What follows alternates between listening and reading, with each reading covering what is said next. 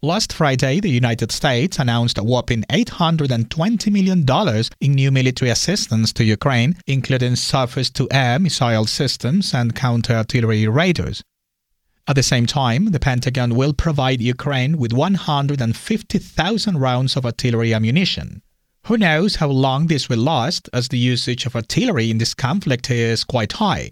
Apart from the shells, the Pentagon will also supply Ukraine with counter artillery radars and ammunition for the medium range rocket systems HIMARS. The Biden administration seems to have all the resources necessary to help Ukraine, but unwilling to invest in education in America.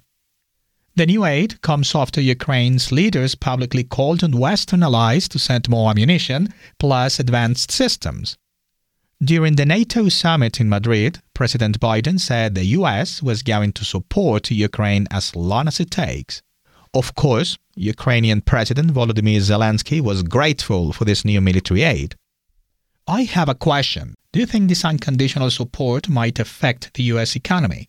Because the US is giving Ukrainians all the weapons and the capacity to resist the Russian aggression, in the same way the previous administrations did in Afghanistan to no avail as the mission, which was to depose the Taliban and eliminate Al Qaeda, was not accomplished.